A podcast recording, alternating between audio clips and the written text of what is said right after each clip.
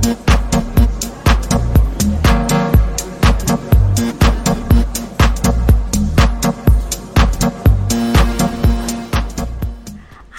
guys, this is Katie, your bookworm tita, and this will be my special segment and snippets for this week.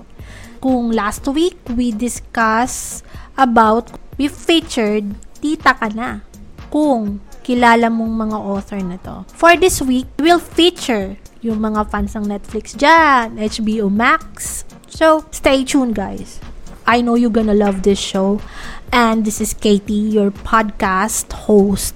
For today's feature, we will talk about na kapag writer ka, ano ang gusto mong i-binge watch on Netflix or HBO Max or HBO Go. Ano yung gusto mong i-binge watch? So, to keep you going on writing.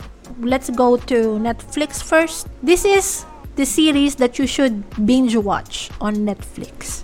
Hindi lahat ng K-drama sa Netflix pinapanood ko. I would just choose some K-drama na pwede kong panoodin na talagang may inspired kang magsulat once you watch them. My number one on the list is Kingdom. Kingdom is um, panahon siya ng Joseon Dynasty. It was really interesting series kasi meron dong prinsipe na may sakit yung tatay niya, yung king. Hindi sa kanya pinapakita what's wrong with my father? Why why are you guys not showing me? Tapos meron siya dong stepmother na buntis. She's mas bata pa sa kanya yung queen. Pinagbabawalan siyang pumunta. So, the thing is, hindi niya alam na yung father niya is a zombie na. Kaya hindi niya nakikita. Sabi nila meron daw smallpox kasi baka daw mahawa doon umikot ang story where that nang origin ang pagiging zombification ng mga tao. Ang galing nila sa cliffhanger at saka yung tipong when you watch it, like for example, one episode, hindi po pwedeng hindi mo uh, panoodin yung kasunod na episode. That's how addicting it is. How I wish na habang pinapanood ko yung takbong-takbong utak ko kung paano magagawa ng ng story uh, huhugot kasi may mga characters doon na masarap paghugutan ng story like yung nurse comic relief yung pinsan ng prince uh, medyo yung babaero pinsan na nagka-crush dun sa nurse something like that some I would recommend Kingdom and the other one if you want to get inspired with writing just watch Juvenile Justice juvenile justice is about this cold-hearted judge na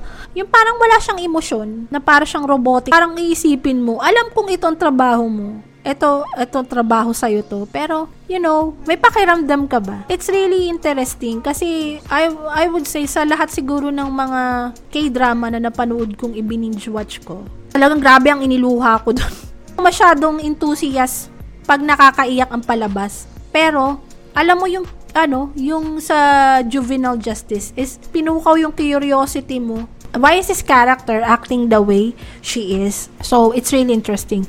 I want you to watch it, guys, and you'll know what I'm talking about. So, saka na natin siya pagdebatehan o pag pagdiskusyonan sa isang podcast episode. You can put comment on a comment box kung ano yung gusto nyong episode na pagdiskusyonan. So, I think I'll go for this juvenile justice. You wouldn't wanna miss it. And the other one is Vincenzo. Si Vincenzo dun is ampon ng Italian couple. He is a lawyer to a mafia. He has to go back on his hometown, on his where he was born, para i-claim yung gold na nakabaon dun sa apartment na yung mga tao doon sa apartment na yun, iniisip niya kung paano yun palalayasin. so that's that's really a comic may comedic re- relief. So doon pa lang doon niya nakilala yung mga taong interesting. So iba-iba talaga yung characters, yung mga tenant doon sa apartment. So I recommend you guys to watch Vincenzo. We will shift to a non-K drama this time. Stranger Things. Oh my gosh. Stranger Things is the most beautiful Netflix series I've ever watched. Actually, when I look at the statistics, naka-billion streams na siya. Kahanay ng mga Witcher, Ozark. Stranger Things is about this uh, apat na batang uh, friends. Ang setting niya is 1980s. Early 1980s, 1981 nagsimula yun. The Disappearance of Will Byers. Yun yung episode 1. Yung nawala yung isa nilang playmate, yung isang bata, na nagkaroon siya ng conspiracy kung bakit may cover up dun sa disappearance ng bata. Tapos in the end, Will Byers came out alive. Naging paborito ko yung mga bata dun eh. Si Finn Wolfhard, um, Millie Bobby Brown, Of course, I have special mention yung Last Kingdom is the one of the best Netflix that ever produced. Kasi para siyang Braveheart. Kung fan kayo ng Braveheart, kung kayo mga titang katulad ko at fan kayo ng Braveheart, Last Kingdom is the is the one to go for. He's a royalty. Meron siyang tito doon na super ambitious na he betrayed his kuya. Kasi his kuya ay may successor, si Uhtred. Si Uhtred is uh, siya yung prince nung anong yun, bansang yun. So what he did is when the Vikings invade the their place kasi Vikings talaga noon ang notorious uh, invaders nung time bago pa magkaroon ng dark medieval age. So he was sold into slavery. Of course, it's it's a very gory, violent, at saka syempre very graphic talaga, especially the uh, sex scenes and all that. Everything is graphic over there um, meron dong pinakita na habang nag-uusap sila ng bata, nung, tsaka yung matanda, habang yung isa, eh, busy-busy sila pang to torture nung isang prisoner sa background. So, that's how graphic it is. So, I think, meron, kinatuwaan doon si Uhtred ng isang Viking, ano, Viking lord.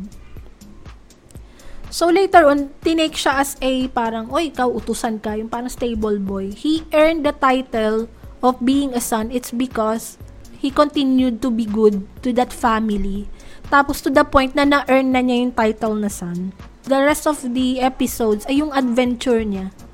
Kung paano siya naging ad- uh, great mercenary dun sa king ng United Kingdom. Kasi nung dati, ang UK ay iba-ibang kaharian. Kada territory, kada place is may kanya-kanyang kings pero, because of King Egbert, he hired him as a mercenary na buo ang UK, ang Britain, sa isang kingdom. That's why it is called United Kingdom today. Sobrang na-inspired ako sa character niya. So, marami akong nahugot dun sa character ni Uhtred. So, if you are a subscriber for Netflix, go for The Last Kingdom.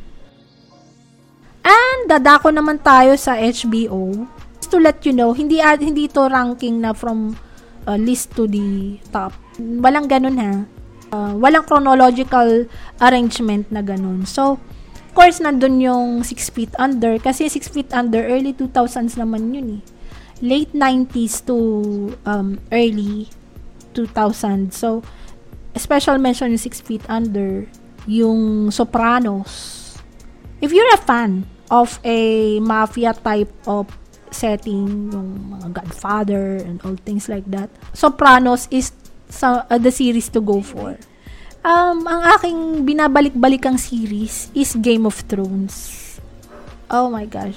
I will make a separate review for Game of Thrones because uh, kasi ang dami ng season that was 8 season magal ng almost 10 years yung Game of Thrones series so I might review it on a podcast na per season ang episodes. And the other one is House of Dragons. So, if you're a follower of Game of Thrones, imposibleng laktawan nyo ang House of Dragons because they are really great. I mean, I mean ngayon tatatlo o aapat pa lang episode sila pero they are really good.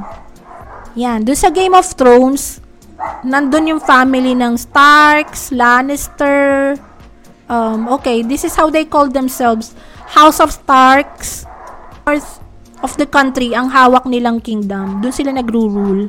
And then, uh, the House of Lannister, yung mga rich, yung mayayaman na talaga sila politically ill-inclined noon pa. And the other one is the House of Tyrell. Uh, yung sila yung mga old rich talaga. Yung, uh, lagi silang may ano sa government. It's because they're rich. House of Martell. Yes. And of course, the House of Targaryen. They were from an island na doon nagsimula ang mga dragons. I want you to go for it. I want you guys to go for House of Dragons uh, and Game of Thrones. Yung Game of Thrones, dapat yung tapusin kasi tapos na siya. Ang House of Dragons, every week lang nag upload sila ng every episode. Ang Netflix kasi tapusan isang season. Unlike sa HBO, hindi talaga sila nagtatapos. Every week silang nag upload If you're a writer, you wouldn't wanna miss Game of Thrones, House of Dragons on HBO. Special mention yung Pretty Little Liars original scene. Okay din yun. It's really good. Mas maganda do sa Pretty Little Liars na original. Mas diverse. I mean, of course with our Tita Leia. with our Miss Leia Salonga, of course, as the mother of one of those uh, girls sa Pretty Little Liars. So, I think, yeah, that's it for now. And I want you guys to enjoy binge watching on the series that I mentioned. So, guys, see you next week. And thank you for staying with me on this episode. This is Katie, your podcast host, and see you next week.